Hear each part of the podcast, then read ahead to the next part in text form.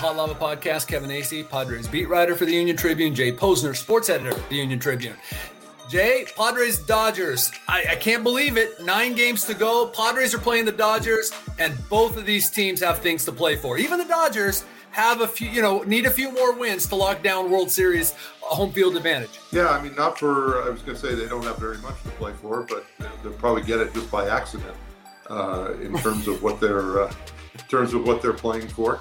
And uh, beyond that, the Padres have a lot to play for. What, are we down to six now, Kevin? Refresh my memory on the. Yes, the number. magic number is six. Dropped two on Sunday. Um, now we can talk about that. Their magic number to get the number five seed over the Phillies is nine. But look, these guys need to get into the playoffs. I happen to think that being the number six seed is the better way to go, playing the Cardinals, yep. uh, avoiding the Dodgers for as long as possible. But yes, any combination of six Padres victories and uh, Brewers losses will get the Padres in the playoffs. Right. And the Padres, of course, play the Dodgers the next three nights. And I guess if if all goes well, um, the Padres could be clinching on Thursday night. I don't think I'd put a lot of money on that. Um, would obviously take so. a sweep, and then it would take the Brewers losing two to the Cardinals, which okay, sure, and yeah. then um, losing on uh, what we're Thursday. These Monday Thursday. off days, very rare, throw me off. So Tuesday, Wednesday, Thursday, it would take the Brewers then losing to uh, the Marlins in the uh, opener of a, of a series against them.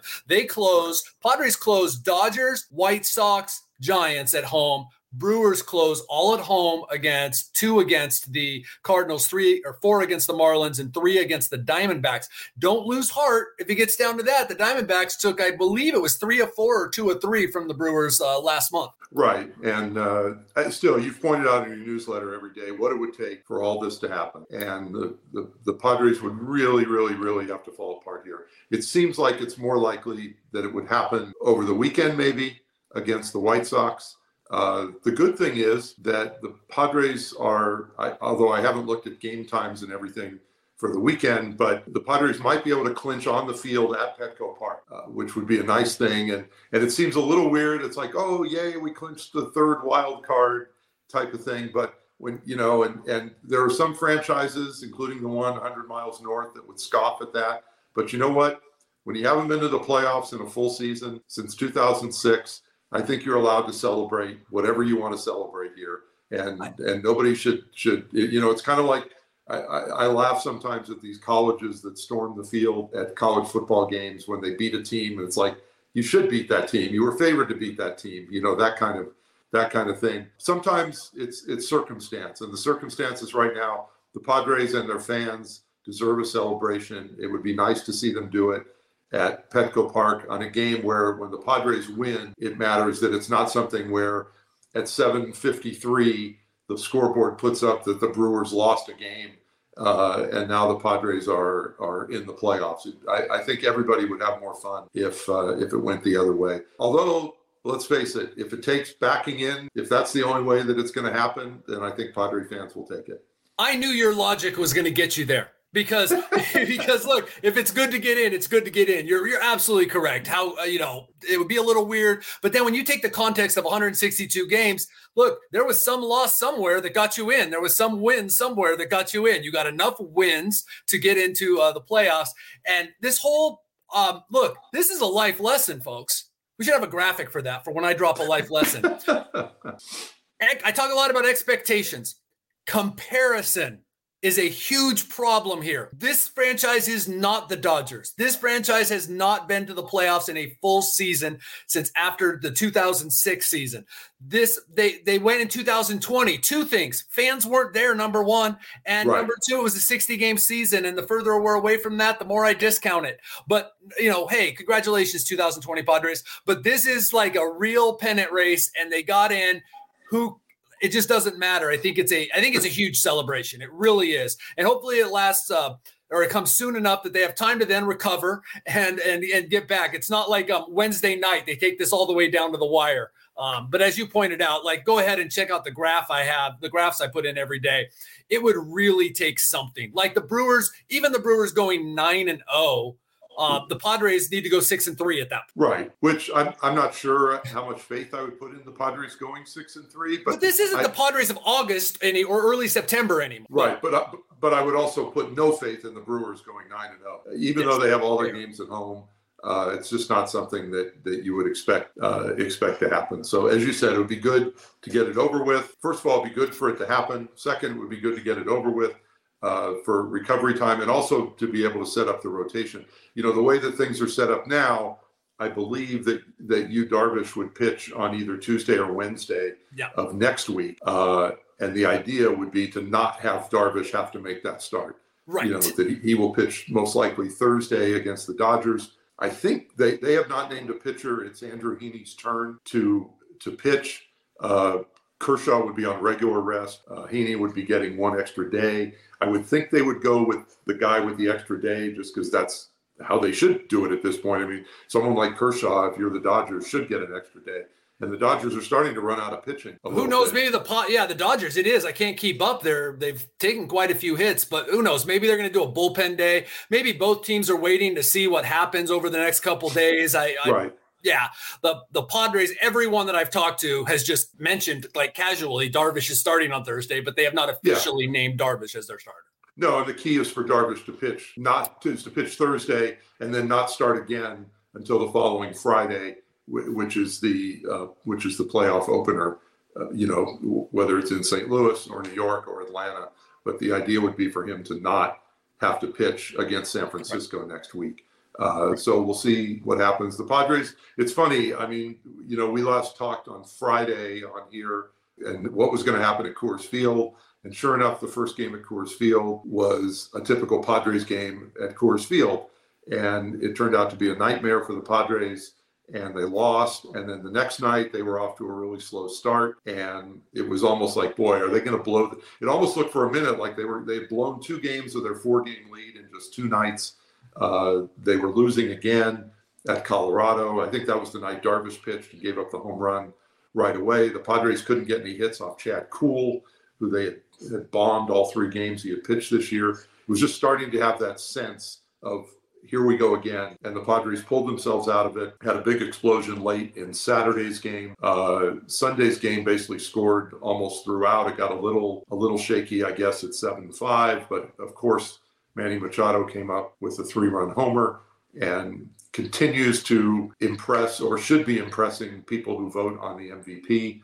And we'll see what happens over the rest of the time. But all of a sudden, the Padres are back in that position where they're in good shape. And even against the Dodgers the next few nights, you know, we'll see how the Dodgers play it uh, over these uh, games. But you would expect that the Padres are be, be in pretty good position right now. And it's it's weird because like in the context of these games, like you you want to say it only matters that they that they win, right? But I'm looking at the Dodgers and I'm going like, first off, I don't think the Dodgers care how this series goes. The Padres could sweep them, and the Dodgers would be like, okay, whatever. I mean, yeah, yeah. I think it's important for the Padres to take a couple here. I just do. I, I, you're if you if your goal is to get past the Dodgers, which it is. It's to get into the playoffs. Okay, fine. The Dodgers have absolutely destroyed you. This is the first time all season that it's not the first time Darvish has pitched again. I mean, not the first time Snell, not the first time Musgrove, but it's the first time the Padres have kind of they did something to sort of have it be okay, cool the uh, we're going Snell, Musgrove, Darvish. Our top three right, right now um, right. are going against the Dodgers. I they're playing better. Uh, I think it was important what they did at Coors Field, obviously for the victories, uh, to lower that magic number, but to to get over that, to to show themselves, hey, this is different. You can say Coors Field, yes, the Rockies are terrible. The Rockies did a few things that just besides their pitching that showed you, oh, that's why they're the Rockies. Right. Um, they're just not a very good team. They're young. I think they started like four rookies, uh, two of the games. It was just not not a good team. But Coors Field. So I think it's important that the Padres have over these past nine games backed up the things that they've said. Like we're a different team. Because I think all year we were just rolling our eyes, you know, at, at some of the things that they were saying, because that's fine. I'm not blaming you for saying them, but you haven't really backed up anything that you've said that you were going to be. And here they finally look like a team that we can have faith in that they're actually going to win. Right, and the and we also should point out that the Dodgers have two really good pitchers. Uh, actually, yes. the Dodgers are going to throw three lefties in this series almost without question, uh, since yes. that's about all almost all they have right now that are healthy with with Dustin May getting hurt and Gonsolin still out. Uh, but they have um, Tyler Anderson pitching tonight and Julio Urias, who might be the NL Cy Young winner, uh, pitching tomorrow night. And then Thursday, like I said, either Heaney or uh, Kershaw will pitch. So it's a big test for the Padres. Uh, throwing three left-handers means Bob Melvin should not be tempted in any way, shape, or form. Put Trent Grisham in the lineup. He did make the one great catch over the weekend, which should not be discounted uh, because defense. You know, look, saving runs is just as important as driving in runs. You just get more chances, and we notice it more when there, when there's a chance to drive in runs, and when you're not striking out every other time you come to the plate, which in this case is sadly not an exaggeration no. of uh, of Grisham based on the stats that I've seen you uh, put out there recently. But it seems like we would see Azocar in center field the next three nights. Uh, I would think a heavy dose of Wil, maybe Wil Myers, maybe Brandon Drury. Um, you know, this could be the last time. I, I just thought of it. Could be the last time we see Wil Myers at Petco Park over these last uh, over these last nine games. If they're, their Padres are not going to play, even if they get in the playoffs, not going to play a home game in the playoffs unless they win the first series. So it is possible that this is the last go round for Wil Myers, and it's uh, it's been quite a roller coaster ride, I think you would say, wouldn't you? It has, and I think it's finishing as well as it could, especially if you consider what they did at the trade deadline. Uh, Wil Myers, were he not performing well, would be kind of the Trent Grisham right now. Um, right. If he was performing like he was the first couple months, but Wil Myers, who I, you know, to his credit, uh, is is very candid and said that he wanted to finish strong. That it was not not only that he wanted to finish strong, duh, but that it was really important to him. And I thought that he was very uh, earnest about that. That he knows the roller coaster it's been, and it has been important to him to be a Padre for this long. It is important to him that he's actually finally on a good team, and and so he wanted to finish strong, and he is. And I think that's important. And yeah, look there's a lot that man you could do a podcast on Wil Myers' time with the Padres. Everything from the team sort of putting too much on him, right? Uh, well, that, all yeah. the positions he's played, the just the the streakiness, the contract. Here he is, and if eh, you know. He's not. He's a guy that you kind of have to root for in, in terms of he he hasn't done any of this on purpose. well, and, and what I've always said about guys who sign big contracts is, you know, it's not a one way deal uh, somebody had to agree to pay Wil Myers. I, I don't know what was the 85 million, 83 million, 83 million. I mean, if someone offered me 83 million dollars, I wouldn't say no. I don't think that that's you know the way I want to do it. I'd rather I'd rather make less so that maybe people won't be upset if I fail or something like that. I mean, well, the you know, Wil Myers did enough where the Padres thought that they should give him a contract that he deserved that contract. Did he live up to it? No, he didn't. Um, but it's not his fault that he got the money, and it's not really our money. Uh, so I think we can be upset at Wil Myers as as fans that look, he wasn't as good as everybody thought he could have been, maybe should have been. But I, I don't know. There's, I think you're right. It's hard not to root for a guy like Myers. He looks like he's a guy who gets it He's a guy who enjoys the game, uh, takes it for what it is, knows that he's very lucky to be doing this for a living. Has a, seems to have a really good attitude. You know, his opinions on Mexican food maybe not quite you know what people want to hear or what normal people would think but you can't really hold that against uh, look even against his gaff and look he likes andy green he really does but look andy green was charged with shepherding will myers through some things that will myers didn't really want to be shepherded through right? right, like the team stunk. I mean will myers did his best to be a leader um and like but like so whatever and andy green maybe you know uh was trying to push a team, a certain team, too hard. When, but even when Wil Myers gets caught on Twitch ripping his manager, the fans agreed with what he was saying. So, right. like, Wil Myers has actually made it through this whole thing, uh, I think, uh, fairly well. For many of the traits that you mentioned, I think people do appreciate what he what he brings. And, and gosh, that Twitch thing feels like it was so long ago. And I don't well, was that in nineteen? Yes, he's had when, four managers. Uh, I mean, it's just uh, uh, whatever. He's had uh, five hitting coaches, uh, maybe six. Uh, yeah, it, Wil Myers has been here for a while. If you if you think, I mean, he's the longest tenured guy, and he's been here since 15. Yeah, um, and he's the longest tenured by two years. So it's not right. like you know, right. it's it's kind of remarkable. Uh, so yes, I'm glad that we were able to give him his due. Another guy who uh, deserves his due, I think, is is Manny Machado, and yes. I noticed that after was it Thursday night I wrote about him and then I wrote about him again Friday. Felt like yes. I wanted to clarify some things. Uh, and then I wrote about him again Sunday uh, in, in terms of the uh, most valuable player. I noticed that on Sunday night a little bit nationally starting to get some traction. People actually noticed not only what he was doing oh and they noticed oh there hasn't there's no one else on his team that is really right kind of protected him like the two St. Louis guys have. And the two St. Louis guys are in the, I think it's Arenado's in six something OPS in September and, and uh, Goldschmidt's seven something, or maybe it's vice versa in September. While Manny Machado, since August 3rd, has a 988 OPS, which is tops in the National League. So well, and the the other part of the other part of Machado, which I'm not sure we mentioned previously, is you know his slump coincided mostly with the, when he was playing hurt, and you know it would have been easy for some guys. And I'm not saying any of the other guys like Arenado or Goldschmidt or anybody else on the list. There are players in baseball and probably on the Padres who would not have played in the circumstances that Machado played in, and that no doubt hurt his numbers. Uh, but and and maybe who knows, maybe it hurt the team, but he was doing what he thought he should do and what he needed to do, and he was really he knew that he was the guy this year, and that the team was relying on him, and and for whatever reasons it worked out where they're relying on him to carry them, and he was he was trying to to do that, and and his numbers suffered a few for a few weeks there, but since he's been healthy, since he's gotten a little bit of of help in the order, at least from a name value, although most of those guys haven't done a whole lot uh, until recently. Um, you know, I, I, don't think anybody can discount anything that Machado has done or, or even overstate done this year. And I know there's there's people out there in that that don't watch this team every day and and think of Machado as the guy that they think they know. And, and I think we were probably guilty of that as well without watching him every day but I, I, do think that you know I've gained a lot of respect for him as a player uh, and and as a leader over these uh, over these couple of years that he's been here. I don't quite understand the defensive rankings um, that I saw this that had him knocked down quite a bit this year.